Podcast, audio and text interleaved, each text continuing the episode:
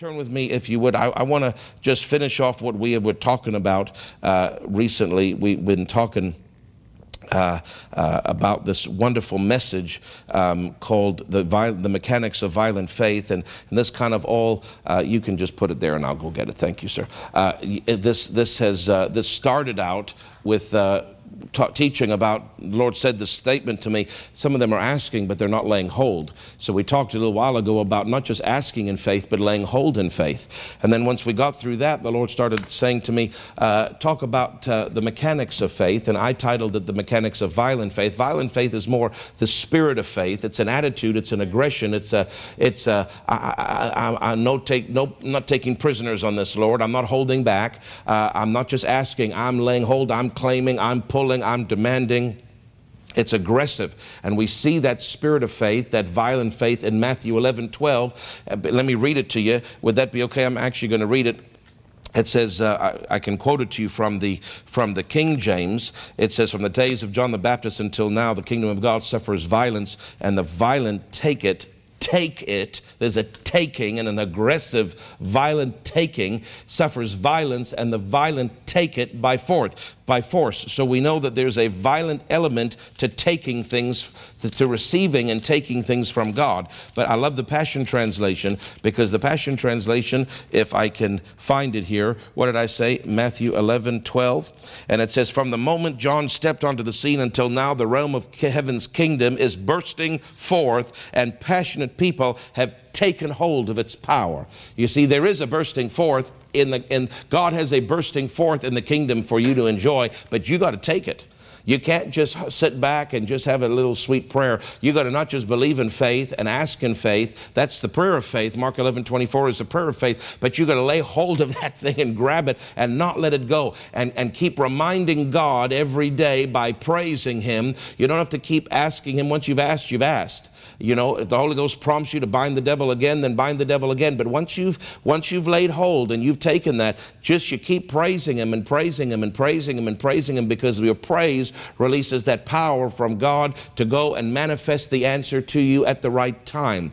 And so we, we talked about laying hold and taking it and that act that attitude of the spirit of faith. And then the lord said now you now that you've been talking about that talk about the mechanics because it's one thing jenny to have that aggressive attitude. I'm going to take it praise god. But if they don't understand the next steps uh, th- they'll be robbed a little bit. It's more than just taking it. Really taking it is part one number one which is claim what you need. That's the taking it. That's the that's the you don't just ask by faith but you ask with the spirit of faith. But really that's all i had been preaching preaching, really, if you want to break it down, is point number one is that you claim what you need and you take it by force. Praise God. You, you, you're, not, you're not forcing God's hand, but you're laying hold and you're saying, Father, I'm, I will not be denied in the name of Jesus. I'm believing you, and your, Lord, your, your word will come through for me. That, but we talked about that, but then I started talking about the, the mechanics of violent faith. Violent faith is that aggression, but there's more than just step one, which is claim it. There's other steps, and if you don't do those, those steps, you'll be robbed. You won't have the full impact and the full reception of what God has for you. And so let's just for a second read with me, if you wouldn't mind. I'm not going to read all the verses again, but I just want to read. I want to read Mark 11. I know you all know it by heart, but it's just good to let our eyes fall on it once again. Mark 11, chapter 20, uh, chapter 11, verse 23.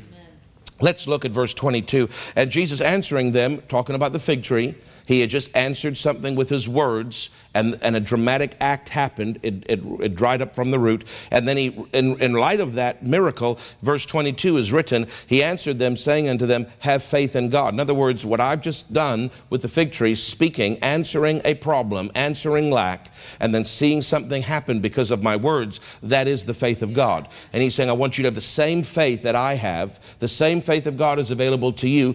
A lot of religious people say, well, you can't have God's faith. Well, I guess Jesus was wrong then, because he told us we could have God's faith. In fact, he challenged us and said, have the faith of God. If it wasn't possible to have the faith of God, why would he even offer it to us? No, it's very possible. Have the faith of God. And then he tells us what this faith is. Let's start with verse 24, if you don't mind. And it says, Therefore I say unto you, what things soever you desire. Didn't just say need, it said desire. Whatsoever things you desire, when you pray, believe that you receive them, and the original Greek says received them at the time you pray, past tense, and you shall future tense have them. So when, that's that's the claiming it, that's the taking it. Lord, I believe when I pray that I believe I receive. I believe I have received at the time I pray. I don't believe I've received when my eyes see it. I believe I've received at the time I pray. Father, I'm believing for the money for my new tractor. Let's say, for example, Father, I'm believing for the lump. Let's say you have a lump somewhere to go away. You don't wait until you see the lump disappear or the money show up to release your faith. You release your faith before you see the lump disappear and before you see the money show up. You say, Father, I believe I have received. At the time I pray, in the name of Jesus, that, that healing for this area or finances for this thing. Now, Lord, faith is the substance of things hoped for and the guaranteed evident proof of things that are not yet seen. So I don't need to see the lump disappear and I don't need to see the money come. My faith is the guarantee that it will come to pass. So, Father, Father, I ask you now, I believe that I have received in the name of Jesus healing. I believe I have received that finances, that, that job, the new clients, whatever your situation is. I believe I have received it now in the name of Jesus. My job, my side is to believe you and thank you. That's my job. Your job, it says, and ye shall have it. Your job is to manifest it. You got the hard part, I got the easy part. Your job is to move situations, touch people's hearts, do whatever you need to do, Father, and cause what I've just received by faith that I don't see yet, that I don't have any emotions or any, none of my senses can see it. I'm just just believing by faith. People call it blind faith because the Bible says you, don't, you the just shall live by faith, not by sight. You can't see it, so it, it is blind from that perspective. You can't see it manifesting, but faith is what you believe when it's invisible to you. you it always starts the, the just shall live by faith. It starts by faith, walk by faith, not by sight, the Bible says, but it doesn't end that way. It ends in sight. It starts blind, it starts in the invisible, it starts what you can't see, but it always ends manifesting to you. But it's God's job to manifest it. You can't manifest it. You don't know how the money's going to come, you don't know how the healing's going to come, or when it's going to come. That's not your side. If you're worrying about it, if you're thinking about it, you're, you're doing God's side, and that's you're not built. He didn't make you to do His side, He made you to do your your side. What is your side? The first part of Mark 11 24. Whatsoever things you desire, so figure out what it is. When you pray, so talk to God, believe that you have received it. Just say, Father, I believe I've received it now. I can't see it, can't feel it. No senses line up. My emotions don't line up. I still feel this, I still feel that, but I choose to believe that I have received it. Why do I have this kind of faith? Because your, your word, rhema into your word, revelation into your word, has caused faith to come up on the inside of me. Faith comes by hearing, and hearing by the Rhema word of God. Now I've got the faith by hearing, but it doesn't operate by hearing, it operates by speaking. So now, Father, I say, I believe I have received in the name of Jesus, like Reverend Greer said to me. Every time I'd pick him up eh, during the lunch and they'd interrupt conversations, remember during the Mississauga miracle? And, and, and we, we do it, but I wasn't doing it as often as he, and I learned a valuable lesson from him just by watching a, a more mature man of God operate in this. And every, every, every, every once in a while, maybe once an hour, maybe less, but, but he'd say, Thank you. Just, just, just, just interrupt me. Father, thank you. I believe we believe we have received our $276,000 for the property fund. We believe we have received it. Brother Craig, you're in agreement with me. We believe we have received it. We can't see it. We can't feel it. We don't know how it's going to come, but we believe we have received it because that's what faith is. And I'd say, Amen, brother, I believe I have received our property fund. Amen. That's how, that's how easy it is. My job is just simply to believe I have received and praise Him. God's job is to touch the people's hearts and cause the money to manifest. He said, You shall have it. In other words, you'll see it. You'll have it physically, tangibly manifested, but that's His job to do. My job is not to figure out how it's going to come, when it's going to come. My job is to trust Him and thank Him for it. Let me read it to you. It's wonderful. My God, wonderful from the Passion Translation, Mark chapter 11 and the Bible says in verse 23, I love it from the Passion because actually the Passion is more accurate to the original Greek than even the King James is. Mark chapter 11 and verse 24, sorry, and it says, This is the reason I urge you to boldly believe for whatever you ask for in prayer.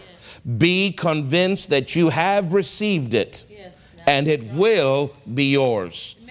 Be convinced that you have received it when you pray, and it will, that's God manifesting it, be yours. This is faith. This is what got Dad Hagin off the bed. This is what changes lives. This is what I've been teaching on, on Friday and, and during this Anointing to Prosper series. This is what changes finances. Faith is released the same way in every sphere. Make sure you watch Friday night again. Watch all the anointing to prosper. You just look at our archives, it will tell you the name of the, the sermon. Watch all the anointing to prosper messages again. I'm telling you, because God is communicating, like my wife under the anointing was weeping earlier, God is trying to communicate something about increase to his body. He's, I'm telling you, the Holy Ghost is on it. Other people in the congregation have told me, Pastor, uh, God, even you're preaching it, but even in my own personal devotion, God just keeps bringing me verse to verse to verse to verse, all about increase, all about prosperity. It's like I'm doing my own Bible study at home and then I turn on and you're teaching it from the pulpit. God is trying to say something if you're listening. He wants us to, above all things, to prosper. And that word in the Greek means financial wealth increase, material goods. It doesn't mean spiritual prosperity. We are prospering spiritually by our relationship with God, of course. But this is in this verse, he's talking about natural increase. I wish above everything that you'd have natural increase and that you'd have health. He wants us to live long and prosper. You see, the, the Spock stole that from the Bible. Live long and prosper, that is from the Bible. That is from 3 John verse 2, and no royalties have been paid to the church for them stealing that verse. All over the universe, going where man boldly goes, where no man has gone before. I can't really do the thing right, praise God. But anyway, anyway, God wants us to prosper prosper and he wants us to live long. That is 3 John verse 2. Yes. Amen. So, we see here that we've got this, this, this, thing that God tells us to. Now, I want you to tell the mechanics. So, what, what, what do we do here? We got a situation, we got a need. Don't try to figure it out with your mind how it's going to happen, when it's going to happen. That's, you weren't built for that. That is not your side. And if you try to do it, you will get over into worry. And worry is the opposite, fear is the opposite of faith. So, trying to figure out how God's going to heal you, when He's going to heal you, how the money's going to come, when it's going to come, from where it's going to come, how the new clients are going to come, how the down payment for the house is going to come. Trying to figure it out up here is mental and it will rob you, it will hurt your faith. You weren't told to figure it out. You were told to believe that you received. The Greek says, believe that you have received and you will see it come to pass. So when I, number one, I lay hold with that, with that, not just a prayer of faith, but with an aggressive, violent taking it, like Mark Matthew 11, 12 says, I'm passionate. The passionate ones lay hold and take it, and that causes them to burst forth. Praise God. I'm going to lay hold. Father, I believe I have received this thing. I take it now. Lord, it might be a stretch of my faith, but I've got it even just by my end of my fingers. I've got it like that 30,000, 35,000 a week when he said, believe me for that.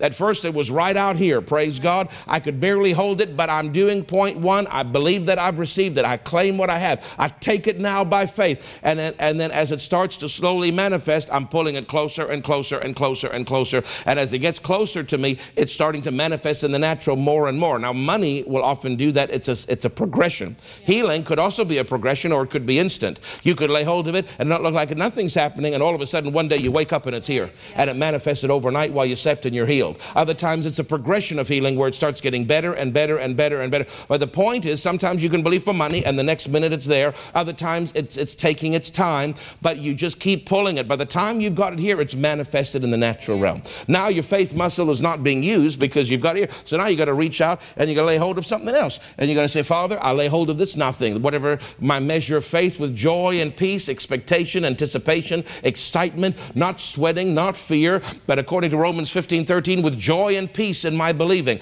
I lay hold of this and I start pulling it toward me. You see, this is number one claim what you need. Praise God. These are the mechanics of faith. And I've been teaching that little book on, on, on our Anointed to Prosper series, and I can't say it enough. I'm encouraging you. God is imparting revelation to us, to me, to you.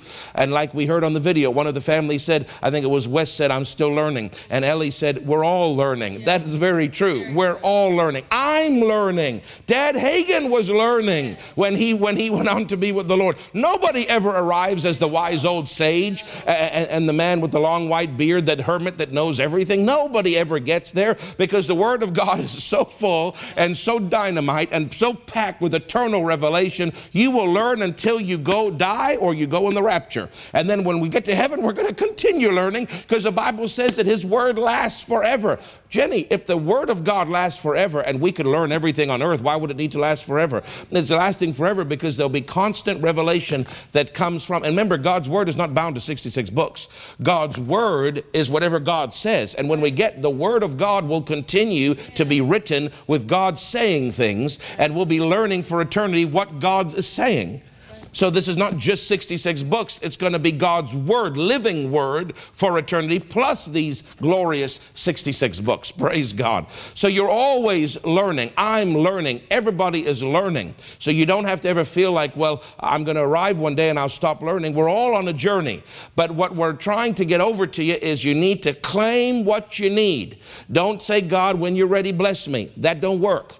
Don't say, well, Lord, if it be thy will. That don't work. The prayer of consecration and dedication does not work when you're asking for definite requests. It's the prayer of faith that works when you ask for definite requests. The prayer of faith is Mark 11 24. Father, I lay hold, I claim. You said, whatever I want, whatever I desire, whatever I need, I can ask you. I ask you for it now. I ask you because you've already provided it at the cross. Jesus took my poverty, He took my sickness, and He's made me a covenant man through His blood to receive what the Father has in store for me. I lay hold of it and I take it now. I don't just ask you, but I violently take it in Jesus' name. I believe I receive it now. See, I've done number one. Now, number two, devil, take your hands off it because the devil, I've been teaching this on Friday night. Watch it. But the Bible says the devil is there to abort that plan and that increase for your life and to stop that healing and, and try to put more sickness on you. So tell him to cease and take his hands off it in the name. Tell him to take his hands off your body. Tell him to take his hands off your finances. Tell him to take his hands off your kids. If you don't commend him, he won't listen. Well, I'll just let the Lord do it when he's ready. That's a bunch of junk, bunk, and hogwash, and it don't work. And I know there are people that have listened that don't come to our church, but other people have been inviting them to watch our church, and they've got offended with the people that have invited them because how dare your pastor say we can talk to the devil? The Bible doesn't say anything. Well, I guess they've never read their Bible and they're as ignorant as a $4 bill and as fake as a $4 bill, too. Because if you read your Bible, you'll see that Jesus said in Matthew 16 and Matthew 18, I give unto you the keys of the kingdom. Whatever you bind is bound, whatever you loose is loosed in my name. He's not going to do nothing for us, for the, rob the devil. He expects us to take care of the devil, not because we have the power, but because he has the power. And he says, I give you my authority. You deal with him.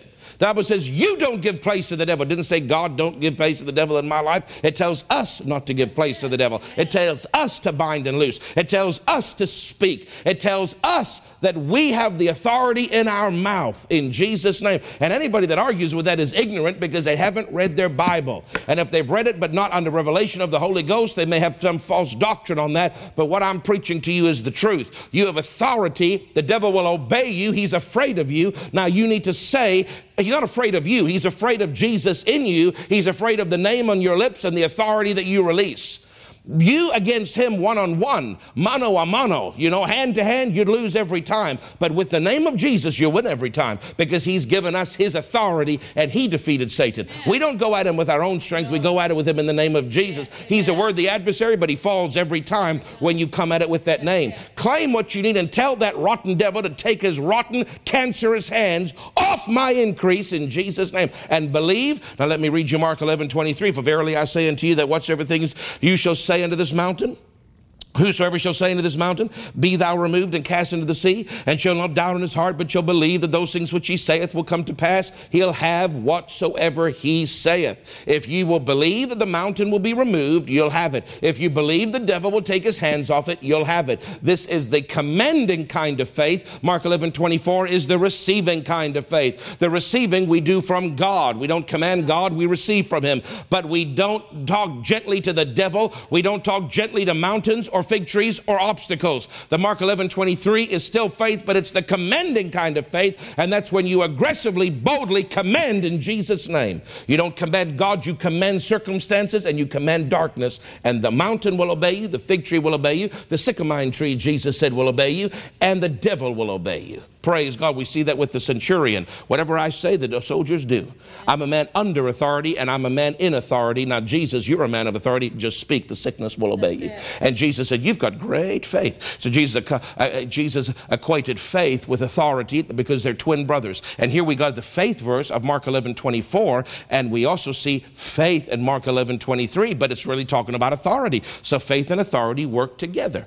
So when you claim what you need, you bind the devil down. Now you loose those angels. I'm not going to get into all of that, but there's dozens of verses. They're ministering spirits to help us. Hebrews 11, Hebrews 1:14. Release them to go and cause and influence situations, circumstances, and people to cause what you need, especially when it comes to money, to come to pass. Then number four, we talked about is praise. Praise is the key. Praise, praise, praise, praise, praise. Lord, I praise you. I thank you. Like Jesus told Dad Hagin, the fourth step is you just praise me that I'm working behind the scenes and don't worry about it, don't think about it, just keep praising me. And like Pastor Nancy says, in the rejoicing, power flows. So just keep praising Him. Praise Him. Lord, I praise you. It'll all come to pass. And when you feel the pain in your body, just say, Father, ha, ha, ha, ha, ha, ha, ha. I praise you. It'll all, the devil says, what you laughing? I'm laughing at you, fool.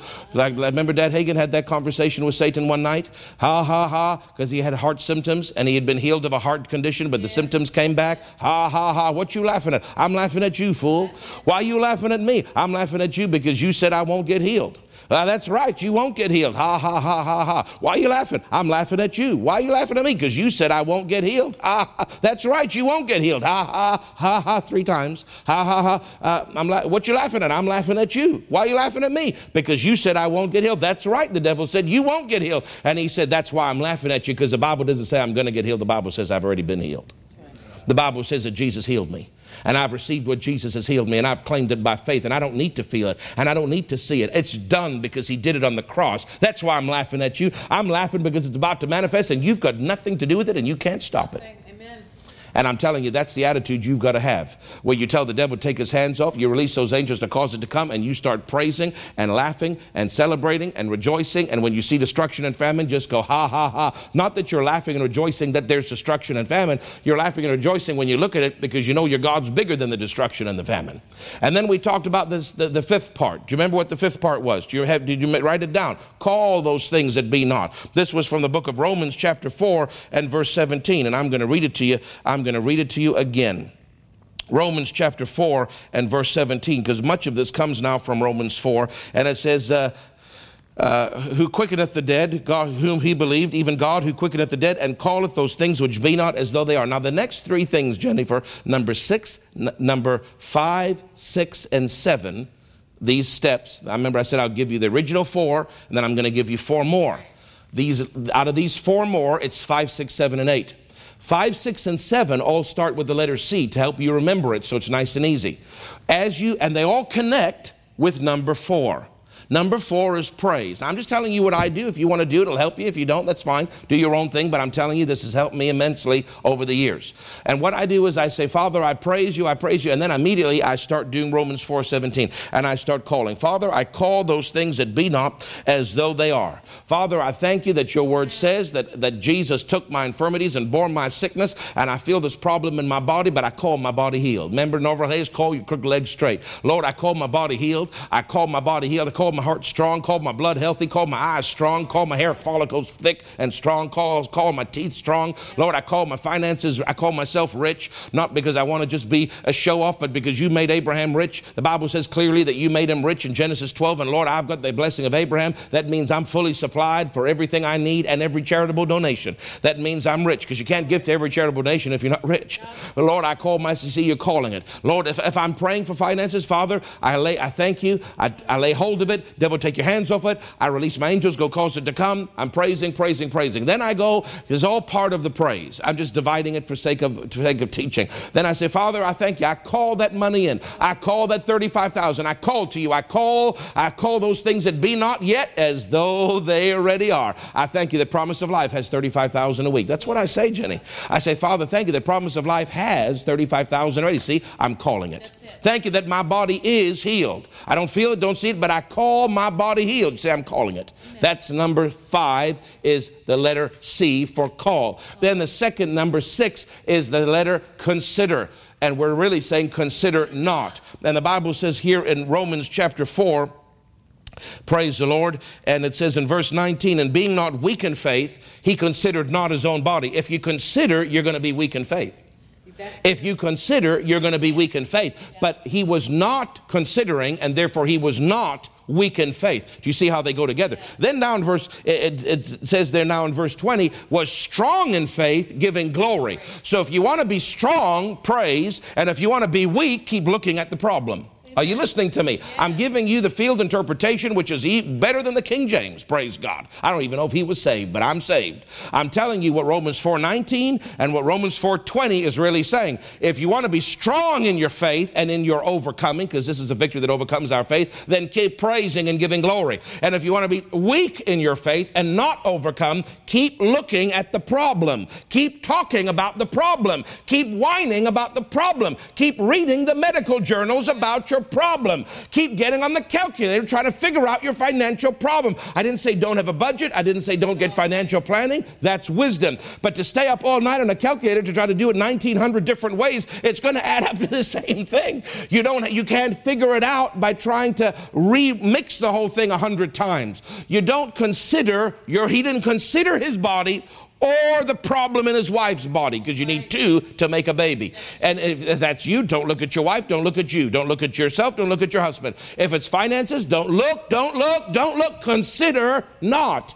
This is what I do. I actually verbalize it. A lot of people don't verbalize it. I'm giving you a nugget that'll help you. Father, I praise you. All that money will come in. Now, Lord, I call it in. I call it, I commend it. I thank you, Lord, it comes in. I call all that money in, 35,000 a week. I call it in. I call it in. I thank you. Remember calling things that be not as though they were. Lord, I thank you that we have the money. I praise you. Promise of life is 35,000 a week. It has it. It has it. I praise you. Now, Lord, now actually I verbalize it. Now, Lord, I want you to know that I'm not looking at what's actually actually coming in the offering plate. I'm not looking at the budget. I will not consider. I refuse to look at it. Not that I'm denying reality, but I'm not going to hurt my faith.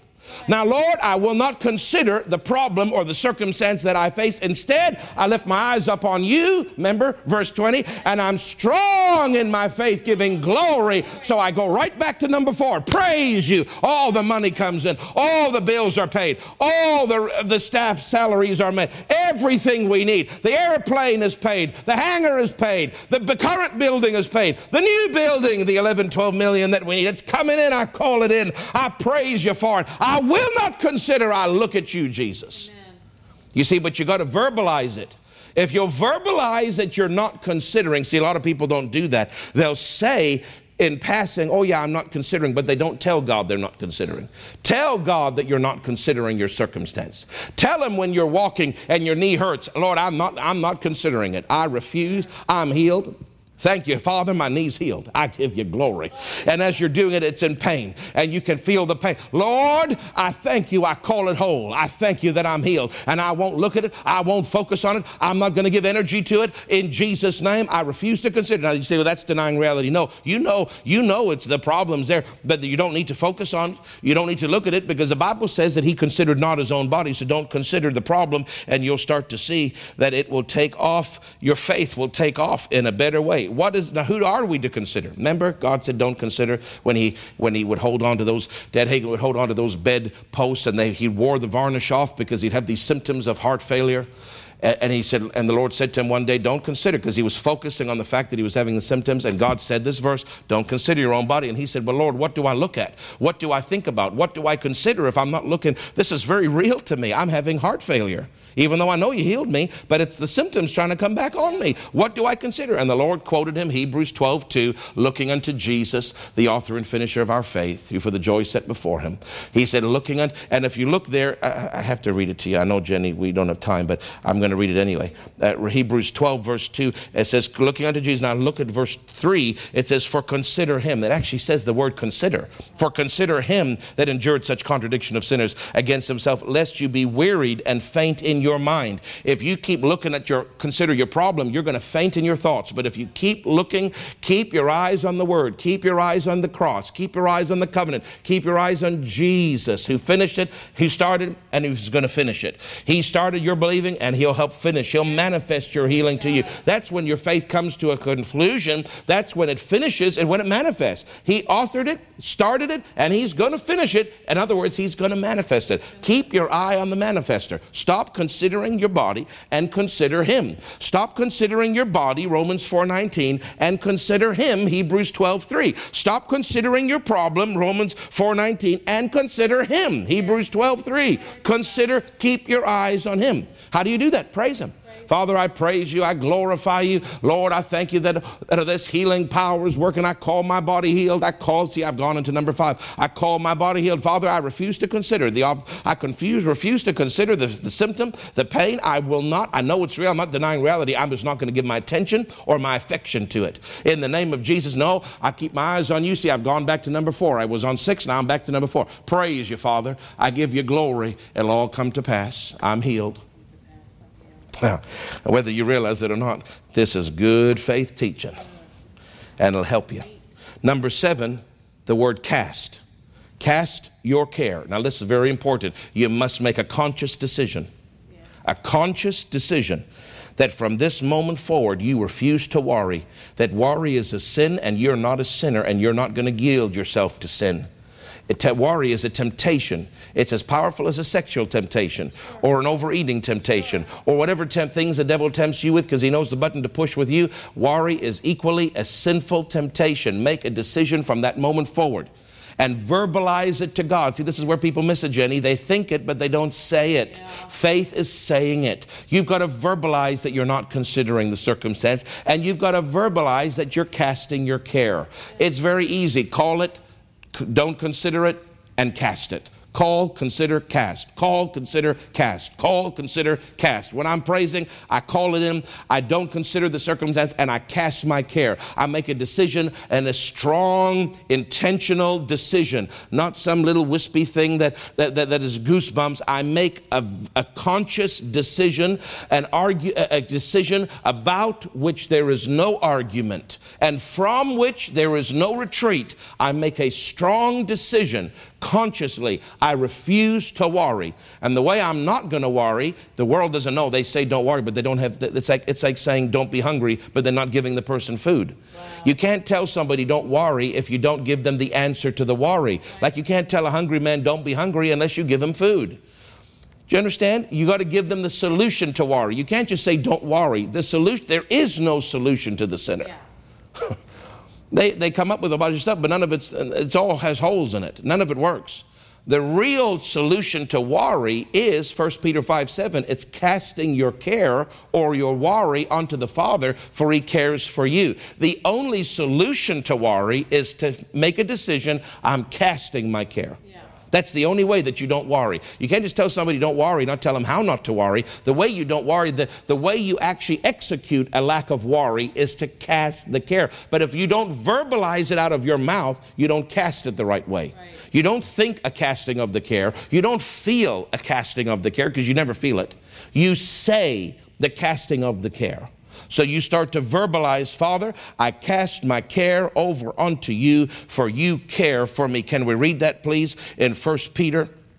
Can, we t- can you turn with your, me and your Bibles to 1 Peter? And it's chapter 5 and verse 7. 1 Peter chapter 5, amen, and verse 7. I love the Bible. The Bible is my best friend. Praise God. 1 Peter chapter 5 and verse 7, and it says, casting, let's read verse 6, humble yourselves therefore under the mighty hand of God that he may exalt you in due time, casting all your care upon him, for he cares for you. Verse 8, be sober. Why do you be sober? You just cast your care, you better pay attention. You just cast your care, you better watch out. What do you have to watch out for? Be sober, be vigilant, because your adversary, the devil, as a roaring lion, walking around seeking whom he may devour. Why? He's trying to put the care back on you. Thoughts of fear and nervousness and worry and anxiety about that thing that you just cast, that devil's roaming around watching, looking. Is that person, if I put that thought, are they going to take it again? Right. If I took, put that thought on them, are they going to take it again? Because if you take the thought, now he has a right to devour you. Right. He is wandering around looking for people that have cast the care now to try to put that thought, that care back on them. And if you, if you yield to that nonsense and take it back, then he's going to come and devour you. That's why that verse is listed right after the care verse, because if you look at it in a, theo- a theological context, it's a smooth flow. Cast your care and be careful because the devil's on the watch. He's trying to find an open door. Obviously, what is the open door? Worry, because the previous verse is talking about cares and worry. Don't be afraid. Don't let that thought come. Don't take that thought saying, because he'll devour you. But what are you to do when, when the thought tries to come? What are you to do? The next verse, whom resist steadfast in the faith. In other words, use your faith in your resisting. Whom resist? When the thought of fear, anxiety, and worry tries to return to you, because it usually does, because he's wandering around trying to put it back on you, resist that thought steadfastly, aggressively. In other words, steadfast means that there's a bit of a fight to it. That's why it's called a fight of faith. Don't back down. Don't get your knees and buckle and knock. Say, Father, in the name of Jesus, I resist the devil. I resist the fear. I resist the anxious thought. I resist you steadfastly. I'm not moving. You can't move me. I resist you with my faith. How do I do it? I believe what I've been saying, devil. I believe I've cast the care. I believe that God's working. I've been praising Him that He's working. I'm calling it in, and I'm not considering the circumstance. And you're not going to have an open door in my life. And I resist you. I will not take that thought. I will not say that thought. I resist you, devil. I resist worry. I resist it like a cancer. I resist it like the bubonic plague. I resist it like COVID 19. I will not be afraid. I will not be afraid. I will not take the care. That's what I'm saying. Sometimes I have to do that out loud, Jenny. Sometimes the thought of fear is so strong, it's so tangible, and there's a presence to it, and it will come into the room. I can feel it come, and that that's a roaring lion. He's trying to intimidate me. How does he see? He not didn't say a biting lion. It says a roaring lion, but seeking whom he may devour. What does devour mean? To eat you, to bite you, to use his teeth. He can't use his teeth. He can't hurt you at first. All he can do is roar. All he can do is intimidate. All he can do is project a thought into your mind. When you're, are you listening to me? When you have a thought of fear and anxiety about what you've just prayed for, the lion has just roared. That's right. The lion is trying to intimidate you by putting that thought in your mind. He cannot touch you. His teeth cannot touch you. He cannot bring it to pass. He cannot devour you if you resist that roar and that thought steadfastly because of your faith. Amen. What is your faith? I believe that I have received my answer. You will not, you're a liar. You will not do what you're saying. I'm telling you with those two lawsuits, I'm telling you, one is dealt with, one is not dealt with. Yet we're still waiting. But I'm telling you, every now and then, an overwhelming tidal wave of fear will come. And he will try to project thoughts in my mind. But I've claimed it. I've told the devil to take his hands off that situation. The angels have been dispatched to cause the outcome to be to my good favor because they lied about me. They lied like a rug about me, Jennifer. They totally lied. What they said is completely untrue. It's my word against theirs, but God knows that innocency was found in me. So angels are working. I praise God, it'll all be thrown out in Jesus' name. I call that answer, I call that situation resolved. I will not look at the situation. Lord, I cast my care. I cast my care. I cast my care. I cast my care. The concern, the concern, the fear of it, I cast it over unto you, and, I, and then I feel peace. But then a little while later, this thing will come. It's a real devil. And he's that he roars. Why?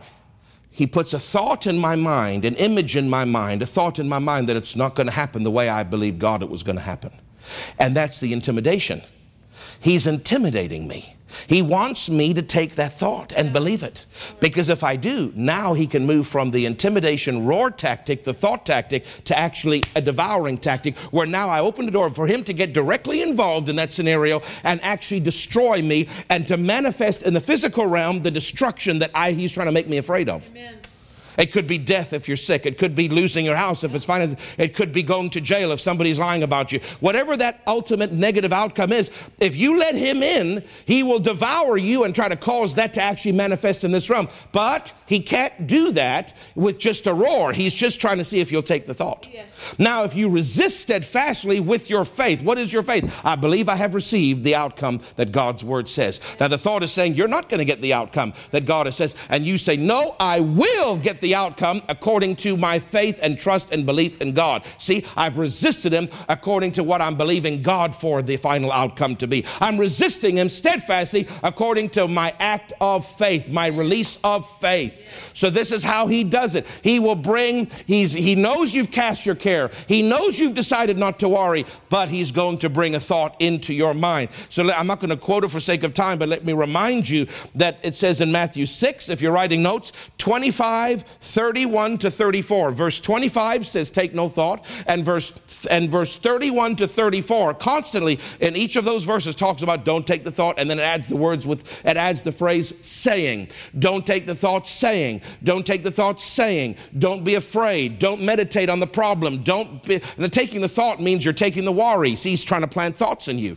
Don't take the thought of worry that the devil is trying to intimidate you with because if you take the thought and even worse if you say the thought but even if you just meditate on the thought without saying it, you're going to open a door. But especially if you say that thought of fear and worry, the devil's going to come in and have a right to devour and have a right to manifest what you were afraid of to begin with. So don't take the thought saying and don't take the thought at all. Don't even meditate on it. Praise God. Just when the thought comes, resist him. Say, how do you resist him? Say it. You got to say it. Jennifer, I get so fed up with people. They're such pansies. They just talk. They, well the, well, well, the Lord knows my heart. The Lord knows my heart. The Lord, the Lord knows your heart, but the Lord knows your heart is not enough.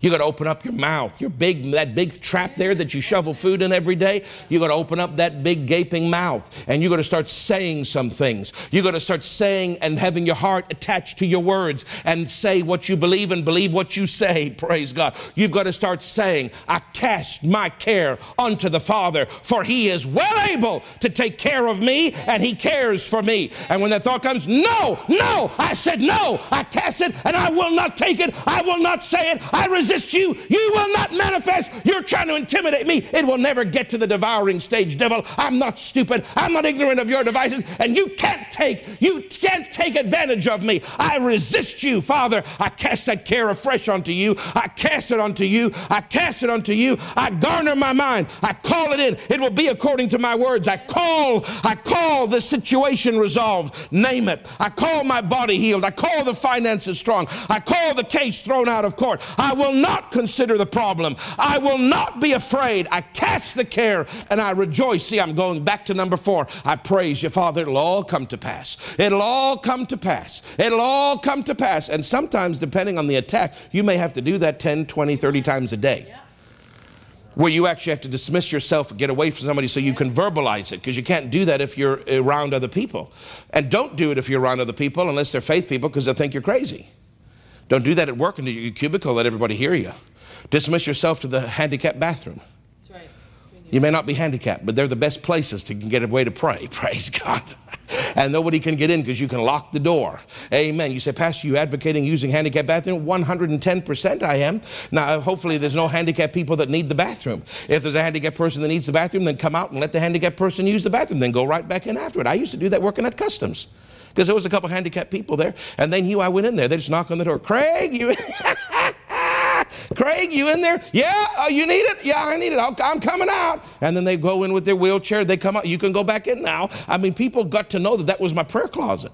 I don't really give a flying rip what anybody thinks because at customs there was no privacy anywhere but I had the handicapped bathroom.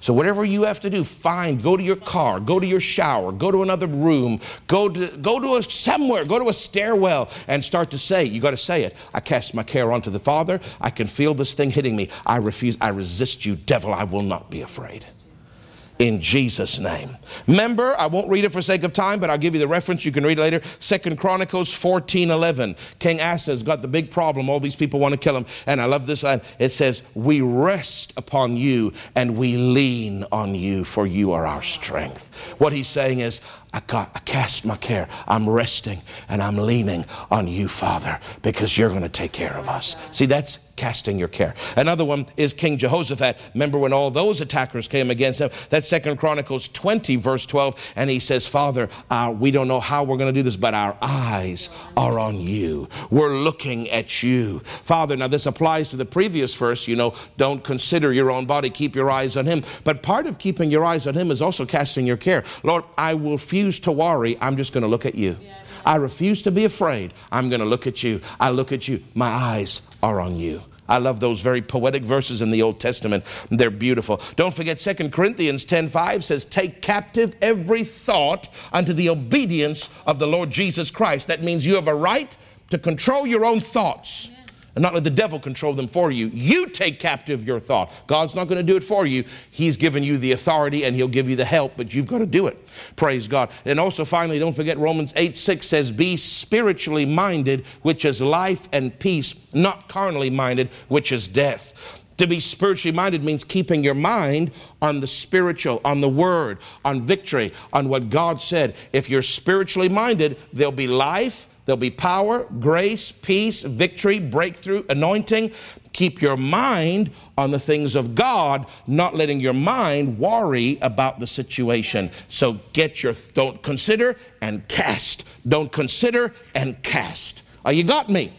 We're going to thank God and we're going to call it and we're going to not consider our bodies or our circumstances or our financial situation, and we're going to cast the concern and the care, and we're going to do it intentionally. And when he tries to come back with an intimidating roar, we're going to resist him, and we're not going to open a door for him to devour us. Listen, my brother and sister, if you give yourself to those thoughts and to those words that accompany those thoughts, you'll open the door, the devil will take you out. He'll destroy your finances. That job will never manifest, and you'll die of that sickness. But if you resist him steadfastly, you will win. I'm teaching you life. The last point here, I know it's 1210, but we have just enough time. The last point, and this is a very important point, and this is called uh, chorus. It's also actually a C, but but it's it's kind of in its own category. It's called corresponding action. And this is a very important uh, element of faith. Everything we've talked about so far, Jenny, is all about words. Yeah. I claim it. Yeah. I rebuke the devil. I release the angels. I praise. I call, I consider not, and I cast. But if I don't do corresponding action as the Spirit leads, the Bible says that my faith won't work. So all the seven things I've done before will have will work, but limitedly if I don't do corresponding action when the Lord prompts me. But I've only got to do it when the Lord prompts me and when the Holy Ghost leads me because my main job is to say, but then I also have to do corresponding action. So, can we read that quickly in the book of James, chapter 2, and verse 14? James, chapter 2, and verse 14. Hallelujah. The Lord is with us. Amen. I hope, I hope the Word of God is helping you today. Praise God. It's helping me. I'm the one preaching it, but it sure is helping me. Praise the Lord. Amen. James chapter 2 and verse 14, and it says, What does it profit, my brethren, though a man say he has faith and have not works? Can faith save him? Now, there's many translations, but I'm just going to read you a couple of them. Is James chapter 2 and verse 14, and it says here in the Passion Translation, My dear brothers and sisters, what good is it if someone claims to have faith but demonstrates no good works to prove it? In other words, there is a, I like that word demonstrate, there is an act, there's an action, there's a deed that has to work with your faith. In other words, actions work with your faith. You can say a lot of stuff, but you sometimes have to do things to prove. But faith demonstrates. Uh, if someone claims to have faith but demonstrates no good actions, works, or deeds to prove it, some of the ways way that you prove your faith is with action. And let me also read it to you, please, if you don't mind. What did I say? James chapter two and verse 14. And the Bible says in the Amplified Classic Translation, it says, What is the use or profit, my brethren, for anyone to profess to have faith if he has no good works to show for it? Uh, if he has no good works to show for it. Now, another translation says, no corresponding action to prove it. In other words, faith without corresponding action is void of power. That's what one translation says. You got to have deeds, actions, and corresponding actions to prove your faith works, to work, in other words, to prove it means to work with your faith. The, the actions don't cause it to happen, the action works with your faith. Your faith is your words. So your actions work with your words. Your words are the primary, but actions are secondary, but you still need actions, corresponding action, working with your verbalized faith in order to work with it, to prove it, in order for it to actually manifest to you. So I like that translation that says faith without corresponding action is void of power. In other words, you can't just say it, you've also got to do corresponding action when the right time is. Let me give you a couple other examples of this. For example, in, in, in John chapter 2, I won't read it for sake of time, but John 2 7 to 9, Jesus said, Pour the water into the pots and then pour it out. Their action, they, they didn't just say something, they had to act.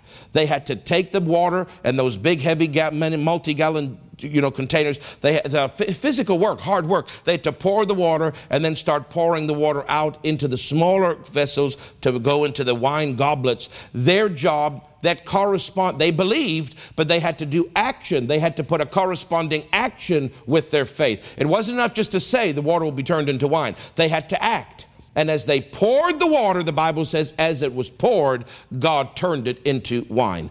God did the miracle, they did the work. The feeding of the 5,000, they didn't just say it, they had to sit down and they had to pass out the bread. As they passed it out, as they did the corresponding action, the power of God multiplied it. The lady didn't just say that the oil would work. The lady had to go and borrow vessels and pour the oil. As she did the corresponding action, the power of God manifested. You see, there, there was one thing with the words, but there's another thing with the action. You need both. Now, what about that lady with the issue of blood? She said, she said, If I may touch his garment, I will be healed. But then what did she do? She put corresponding action. Otherwise, what her words said wouldn't have, wouldn't have worked. It would have been void of power. What did she do? She left her house. Against Jewish law, could have been stoned because she was unclean. Pushed through the crowd, touching people inadvertently would have still got her stoned because she was unclean. By touching them, they would have been unclean. But she did a, a great corresponding action of pushing through the crowd and touching him. Then the power of God manifested and she was there. What about blind Bartimaeus?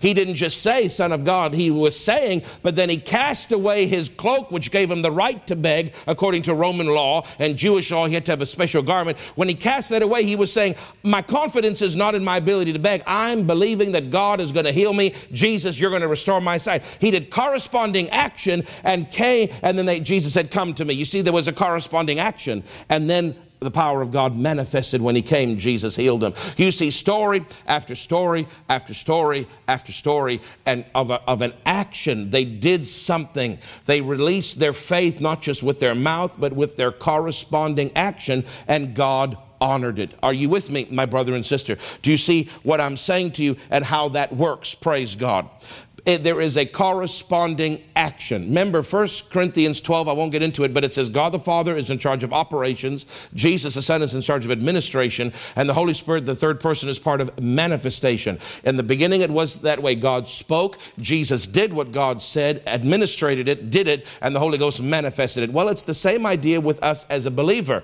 We, because we have God's nature in us, we are to speak, which is the control of the operation of the fact. That's what the first seven is all speaking different kinds of speaking. Then we are to act out and administrate or do what we've been saying, which is like what Jesus, the second person, is the administrator. He's the creator. He does the work of the word of the Father. So we speak. See, we're, we're made in his image and in his likeness. We look like him and we act like him. If this is the way the Godhead works, speaking, doing, manifesting, this is the way that we work because we're made in his image. So we also speak and then we do corresponding action or administration or, or deeds to work with our words. And then, of course, the Holy Ghost, because we can't manifest it. But the Holy Ghost, the manifester, same as in the Trinity, same with us. We speak and we do corresponding action. We run the operation with words and we run the operation secondarily with administration or action. Then the Holy Ghost comes and manifests what we're believing God for so we can see it in this natural realm. You see this divine order in 1 Corinthians 12, and it also applies in our lives today. Praise the Lord. So do what you need to do naturally. Faith without corresponding action is dead. It doesn't work fully. Do the first seven because it's all words and critically important, but don't forget corresponding action is also required. So believe, claim, and, and, and take it by force. Command the devil to take his hands off it. Command the angels to go and release it. Both those are C's as well.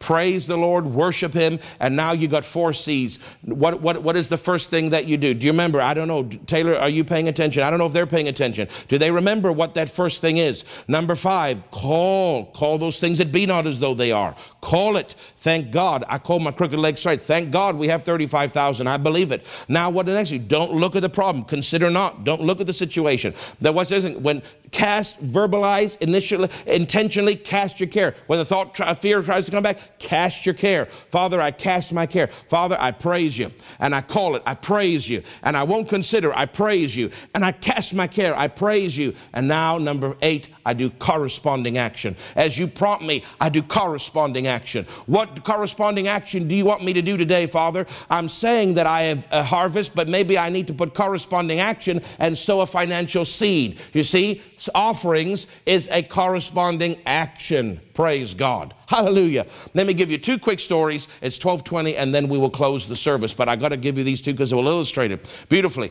What I did with the hangar and what Pastor Jerry did, Rev- Brother Jerry Savelle did, same story. I didn't know it until after the fact. He told me on the way driving up there, he told me about his story. And it was exactly the same story, details a little bit different, but exactly the same principle. God told me, if you really believe that you've got a plane, where are you going to park it? God told him the same thing. I said, Well, Lord, shouldn't I get the plane first and then be concerned about where to park it? He said, But that's not putting corresponding action to your faith. If you're saying you have a plane and you're calling in your plane and you're not considering the impossibility of getting a plane and you're casting your care of the plane over unto me and you've claimed it, you've claimed it and you've commanded the devil and you've commanded the angels and you're praising me and worshiping me and glorifying me, and now you're doing all these things, but you've got to also do corresponding action. So he said, The way that you show me and prove to me that you really believe what you say is do something. I said, Lord, how do I do something to show you that I have a plan? He said, Go buy, go buy a hangar. Where are you going to park it? That would be an act of faith. And I did it. And then when I drove Jerry up there, he told me that he the same thing happened with him. That God told him, if you really believe you've got it, buy a hangar. Do an act a corresponding act according to your faith. And he did. Now, with him, he couldn't get the hangar. There were no hangars available. But God told him, as he's talking to the manager of the airport, God gave him a word and, and uh, unusual. But he looked at the manager and he said, I'm a preacher and I need a hangar for my plane. And if I don't get a hangar for my plane and I don't have a place to park my plane, then I can't get a plane. And if I don't get the plane because I don't have the hangar, I won't be able to fly and preach as much. And people will die and go to hell if I don't get to them. There's certain people that will only be saved because of the call on my life. And he looked right under the anointing. You can't can't just do this without the anointing. And he pointed his finger right at that manager. He told me this. And he says, well, Do you want on your conscience the blood of those people's innocence, their eternity in hell? Do you want it on your conscience? Do you want to hold that blood because you won't sell me a hangar? But he did that under the anointing. He didn't do that as a manipulation. And the man broke down. He was actually a Christian, which Brother Jerry didn't know. And he said, My God, no. He said, No, I must help you. I must help you. And he gave Jerry his hangar.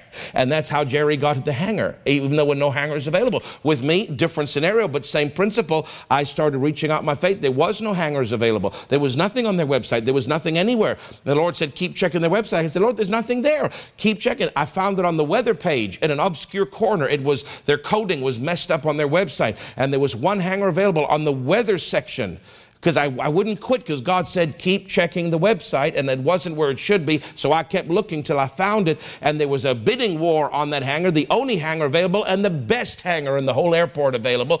call it the Taj Mahal because it's the nicest hangar with the best upgrades. There was a bidding war, but for whatever reason, the people wouldn't write uh, in writing to the lady that, and she would have given it to the first person who sent her an email. But those angels were influencing those men to bid against it, not to write, because the first person to send an email email she would have given it to. And when I showed up on the scene, uh, she said, Well, do you want to send an email? I don't know why. It doesn't make any sense, but they refuse. They won't send me an email, even though I've asked them. And, and I said, I'll send you one right now while we're standing here. And while we stood there, I sent her the email. I wouldn't let her leave until she got it in her inbox. And she said, Okay, you've given me your intent in writing. The hangar is yours. Within less than an hour of me leaving the conversation, people started calling her. Over 12 people started calling her. I want the hangar. And emails started flooding in from the people that were bidding before, and new people started sending sending her emails in writing because that was her rule. And it happened an hour after I did that deal because those angels were watching over and protecting that hangar because it was for Promise of Life Church. Supernatural. Same thing with my new home.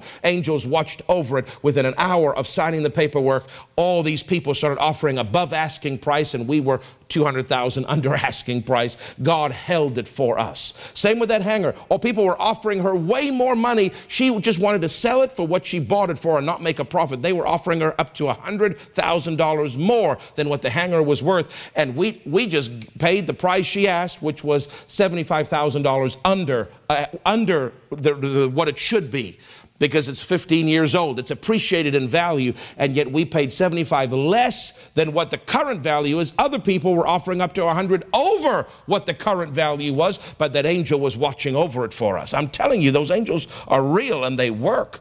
Praise God. But I had to do a corresponding action. I couldn't just say, Well, I'm believing for an airplane. God wanted to see, Do I believe what I'm saying by my works, by my actions? And so by doing that, that, that purchase of the hangar, praise God. Do you realize? I don't know if some of you realize, but uh, the Lord brought it to my attention because I didn't really realize it either. But the same week that we bought the hangar, a year later, which was this last April, the very same week we bought the airplane.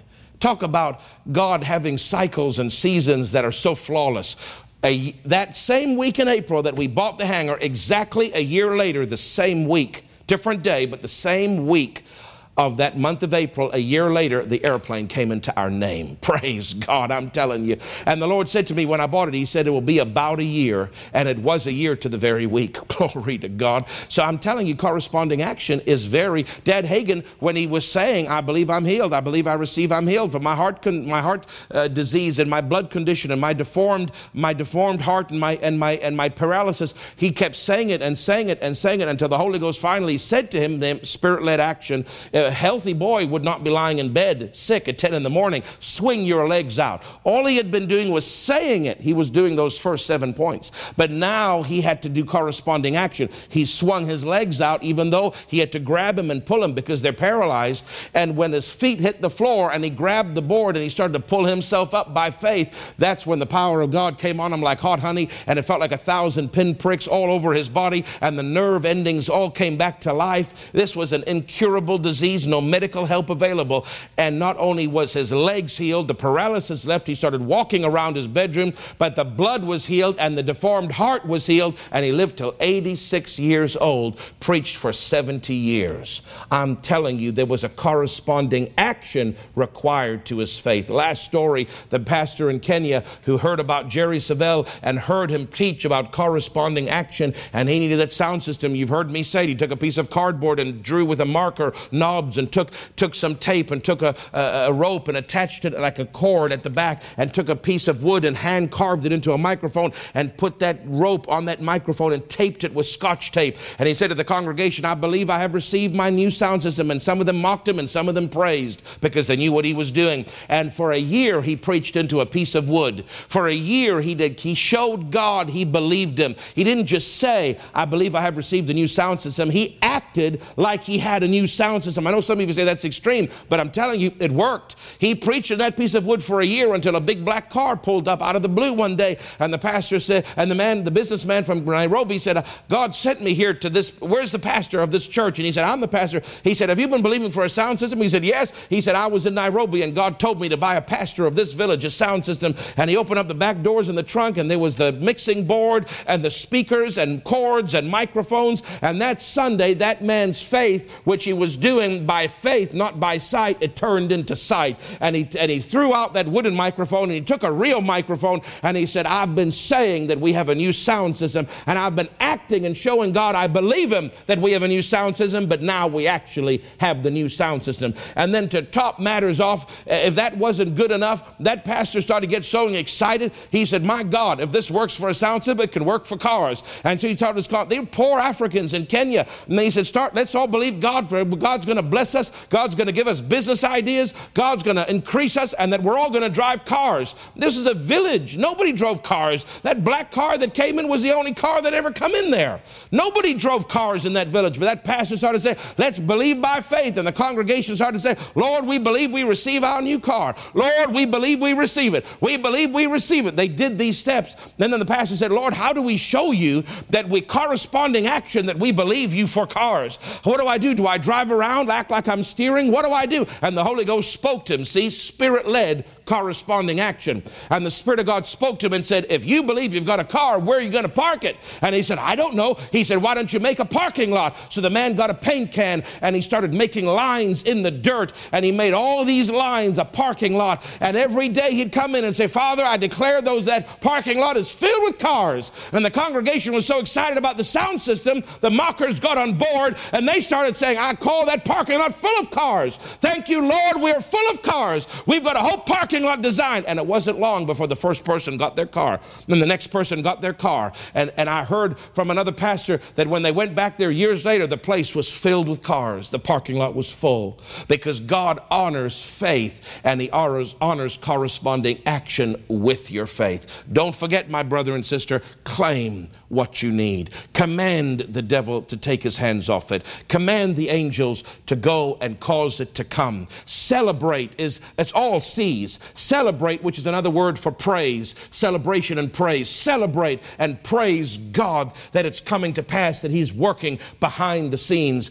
What's the next one? Uh, call those things in that be not as though they are. Consider not your circumstance and the impossibility of it. Cast your care unto the Lord and do corresponding action as the Holy Ghost leads you. Eight glorious C's and they work because Pastor Craig with a C told you, and Jesus Christ with a C told me. Eh? Jenny, I've got C's everywhere you look, I've got C's coming out.